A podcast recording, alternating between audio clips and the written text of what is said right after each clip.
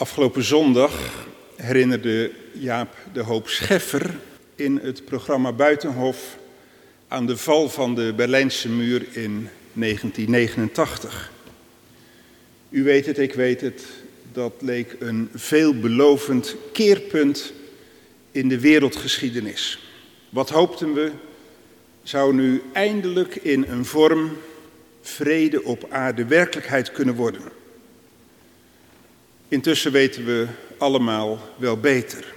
De wereld is nog steeds één groot strijdtoneel. En als je dan naast de Bijbel ook de krant leest, of moet ik het omgekeerd zeggen, als je dan naast de krant ook de Bijbel erbij openslaat, dan krijg je in die werkelijkheid van vandaag oog voor ook een geestelijke dimensie in die strijd. En daar dacht ik over na toen ik die woorden las van Paulus in Efeze 6. Paulus die het elders in een van zijn brieven heeft over strijd, hij noemt dat dan in de hemelse gewesten. Er is dus ook buiten deze aarde een strijd die zich voltrekt en die rechtstreeks betrekking heeft op wat hier op aarde in ons leven gebeurt. En als je daarover nadenkt, dan kan het je zomaar gebeuren dat de schrik je om het hart slaat. En de Bijbel is daar heel eerlijk over. Dat is een werkelijkheid waar je rekening mee moet houden. Onze wereld, zelfs ook mijn leven, is in de greep van duivelse machten en krachten. Heer Jezus zelf zegt, denk erom, die duivel is de overste van deze wereld. En we zongen er net ook over, Petrus waarschuwt in zijn brief voor diezelfde Satan waarvan hij zegt, denk erom, hij gaat rond als een brullende leeuw. Oftewel, Gods grote tegenstander schuwt geen enkel middel om mensen in de greep te krijgen. En hij laat zich er niet toe verleiden om een wapenstilstand te sluiten. Paulus die heeft het daarover in Efeze 6. En in vers 13 noemt hij dan de dag van het kwaad, zo staat het in de HSV. De Bijbel in de gewone taal die kleurt dat wat mooier in en zegt dat is de dag dat de duivel aanvalt, de dag van het kwaad, de dag dat de duivel aanvalt. En dan suggereert de wijze waarop de apostel dat noteert, denk erom, die dag is niet morgen of in het verschiet. Nee, die dag is vandaag. Vandaag is er sprake van een geestelijke strijd. En daar moet je de ogen niet voor sluiten. Wees niet naïef. Maar dat betekent ook dat je de aansporing die Paulus hier geeft serieus wil nemen. Aanwijzingen als dan die strijd werkelijkheid is. Wat doe je daar dan mee? En dan zegt Paulus, denk erom, wat mij betreft, bekleed je met de hele wapenrusting van God. Want als het dan zo nauw luistert, zorg dan dat je sterk staat met dat wat God zelf door zijn geest je aanreikt. Wat opvalt is dat de apostel in dat Bijbelgedeelte over die geestelijke wapenrusting zegt, daar kun je weerstand mee bieden. En als je daarover doordenkt, dan zeg je, hé, hey, dat is bijzonder. Een christen zoekt niet de aanval, dat past ons niet. Maar hij moet er wel voor zorgen dat hij zich goed verdedigt, zodat hij op de been kan blijven. En dat mag. En dan denk ik aan woorden van Paulus aan zijn leerling Timotheus, waar hij aan schrijft: Timotheus, ik heb de goede strijd gestreden, ik heb het geloof behouden. Daar komt het op aan. Daar komt het op aan dat ons geloofsvertrouwen in de leiding van de Almachtige in deze wereld niet het onderspit delft in die geestelijke strijd. We moeten ons dus wel schrap zetten, maar worden dan niet teruggeworpen op onszelf. En dat is bijzonder. Vers 10 legt daar de vinger bij en stelt ons gerust. Dat is ook de toon van Psalm 124 die we net zongen. Word gesterkt in de Here en in de sterkte van Zijn macht. Dus er zijn tegenkrachten, Maar er is ook die macht van God. In de kracht van de Heer kun je staande blijven. En in het verlengde daarvan hoef je dan dus ook niet in paniek te raken. Want als niemand minder dan God zelf aan onze kant staat, nou ja, dan weet je uiteindelijk ook hoe de strijd zal aflopen. Die geruststelling die noteert Paulus in dat prachtige achtste hoofdstuk van de brief aan de Romeinen. Omdat ze geloven dat God aan hun kant staat, noteert Paulus, nou ja, laat er dan verdrukking zijn. Vervolging, honger, naaktheid, gevaar of het zwaard. Dat kan het deel zijn van Gods kinderen, daar weten we alles van in deze wereld. Maar u weet wellicht hoe hij dan dat afsluit. Bij al die tegenkrachten die het leven spannend kunnen maken, is dit ook waar. In dit alles zijn wij meer dan overwinnaars door Hem die ons heeft liefgehad. We zijn allemaal getroffen door het overlijden van Navalny. Op welke wijze het dan ook gebeurd is, het raakt ons. Maar het trof mij dat gistermorgen in een van de kranten in Nederland er de suggestie was, ik kan dat niet verifiëren, maar het zou bijzonder zijn dat Navalny ook zelf christen was. En als je dat dan verbindt met die strijd en met die woorden van Paulus in Romeinen 8, ja, dan zeg ik ook maar weer tegen mezelf, maar wat een bemoediging. Als dat de kracht is van geloof, dan kun je dus blijkbaar, misschien de een nog meer dan de ander, want aan Navalny kun je voor je gevoel niet tippen, maar dan kun je blijkbaar in de kracht die God geeft onrecht en lijden verdragen. Straks zingen we de slotregels van opwekking 124 en zing het ook maar als een soort overwinningskreet. In het laatste uur zal ik zegevierend ingaan. Het is dat prachtige lied, gezang 299 in het oude liedboek, waar de dichter ons dankbaar en verwonderd dit laat zingen.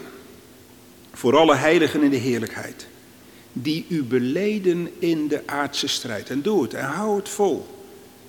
Die u beleden in hun aardse strijd. Zij uw naam lof, o Jezus, te allen tijd. Gij waart hun rots, hun burg en al hun macht. Gij, Heer, hun loods en licht in storm en nacht. Gij hebt uw pelgrims veilig thuisgebracht. Dat we dus niet bang hoeven zijn dat we in de geestelijke strijd ten onder gaan, dat is, ik suggereer het al, ook te danken aan de kwaliteit van de wapenrusting. Ze heet niet voor niets de wapenrusting van God. God zelf heeft hem bedacht. De geest heeft hem vervaardigd. De wapens zijn dus van de best denkbare makelij. En mooi is dat. Met een gerust hart kan ik in het leven verder. Als het op strijd aankomt, wat ik nodig heb, dat geeft God mij. Dat hoef ik niet zelf uit de kast te halen. De geest zegt, ik heb het voor je klaar liggen. Ik heb genoeg op voorraad. Wat we dan wel moeten doen, is die wapenrusting ook met de daad aantrekken. Wat zou het zijn, een voetballer die het veld opgaat om de wedstrijd te spelen en zijn voetbalschoenen in de kleedkamer laat liggen. Wat zou het zijn, een brandweerman die uitdrukt met hoge snelheid om de brand te blussen, maar zijn helm en zijn beschermende kleding in de kazerne laat. Dat is vragen om ellende. En daarom is dat het dringende advies voor u en voor mij. Als je christen bent, doe dan die wapenrusting van God aan. Of zegt Paulus, eigenlijk moet je het anders lezen. Die wapenrusting van God, zorg ervoor dat je hem aangedaan hebt. Dat is ook zoals het er eigenlijk staat. Oftewel, je moet niet wachten totdat je denkt, nu heb ik het nodig. Nee, zorg ervoor dat je erop berekend bent, want die strijd doet zich elk moment voor. Dat is zoals je wanneer je in de auto stapt, je ook niet zegt, nou als ik op de snelweg ben, dan doe ik de gordel om. Nee, eerst de gordel om leer je al bij de rijles voordat je de motor start. Als je het niet doet, breng je jezelf in gevaar. Zo hebben we het een moment gehad vanmiddag over de realiteit van de geestelijke strijd. Ik kan u zeggen, dat is een thema wat me in deze tijd intensief bezighoudt. En soms dan vliegt het me aan, beangstigt het mij, dat die duivel steeds meer grip krijgt op mensen. En grijpt het me ook aan dat mensen daarin op een verkeerde manier zich daartegen te weerstellen. Laten we niet aan meedoen. Laten we zorgen dat we die wapenrusting ook werkelijk aantrekken, opdat we in die geestelijke strijd staande kunnen blijven. Laten we onze toevlucht blijven zoeken tot die bijzondere heilzame middelen die God ons daarin geeft. Het is wel een beetje apart, daar zou je aan kunnen storen in deze tijd, dat uitgerekend als het dan om een wereld gaat waarin zoveel gevochten wordt, ook Efeze 6 de taal van de strijd gebruikt. En toch, die geestelijke wapenrusting heeft maar één bedoeling. Dat we bevrijdende vrede zullen ervaren en veilig onze weg door de wereld zullen kunnen gaan. En laten we het straks dan maar aan het einde van de dienst samen zingen. Sterk in uw kracht, gerust in uw bescherming. Ik bouw op u en ga in uw. Amen.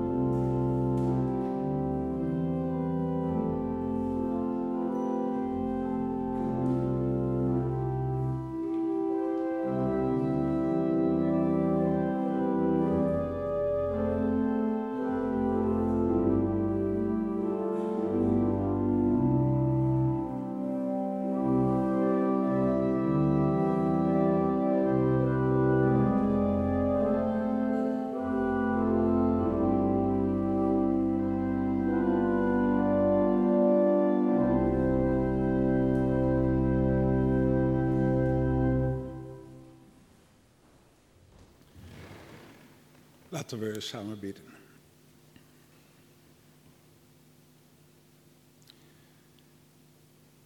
Hier, het benauwt ons soms dat we in bezet gebied leven.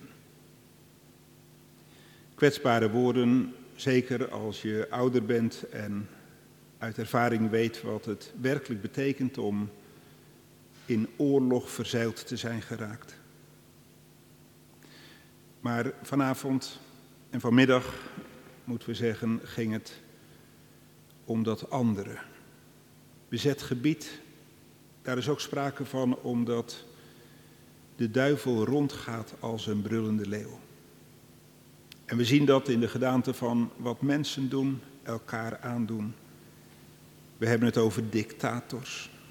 En we zien de gruwelijke beelden van strijd op allerlei plaatsen in deze wereld ook waar uw volk woont, waar Palestijnen zijn. Heren, en er is een werkelijkheid in die strijd die wij niet kunnen peilen en doorgronden, maar waarvan we wel kennis nemen en zeggen, maar hier gebeurt meer dan wat mensen elkaar aandoen. En u zegt dat zelf ook, die duivel die gaat rond als een brullende leeuw, op zoek naar een prooi om te verslinden. En dat raakt ook uw kinderen. Dat is zelfs zijn eerste prooi wat hij op het oog heeft. En dat zijn wij dan. En daarom moeten we ons er ook op voorbereiden dat we in die strijd niet maar naïef onze weg zullen zoeken, maar dat we ons zullen wapenen. Niet om de aanval te zoeken, zeiden we, maar om, ons te verdedigen. Heer, helpt u ons om dat op een goede manier te doen. Op een geestelijke manier. Dat is met uw middelen, gelovig, in liefde, als vredestichters, in het spoor van u, Heer Jezus Christus, die als niemand anders weet van strijd. die als niemand anders geweten heeft wat ook de Satan in uw leven op het oog had, maar die meer dan overwinnaar was. En laat ons dan, ook als het soms benauwt, wat er in deze wereld gaande is en wat er zich in ons eigen leven voltrekt, laat dan, zoals de Hebreeënbrief het zegt, ons oog gericht zijn op de Heer Jezus Christus, de leidsman en de voleinder van het geloof. Dank dat de weg die we achter u mogen gaan veilig is. Niet zonder zorg, maar uiteindelijk toch een weg ten leven. Heer, bemoedigt u ons daarmee ook in onze persoonlijke levenssituatie. U weet wat zich daarin voordoet. En we vragen of u ons ook weer de moed en de kracht wilt geven, ook na dit moment samen, om ons daartoe te verhouden. Hoor ons als we samen bidden wat u, Heer Jezus, ons leerde. Onze Vader.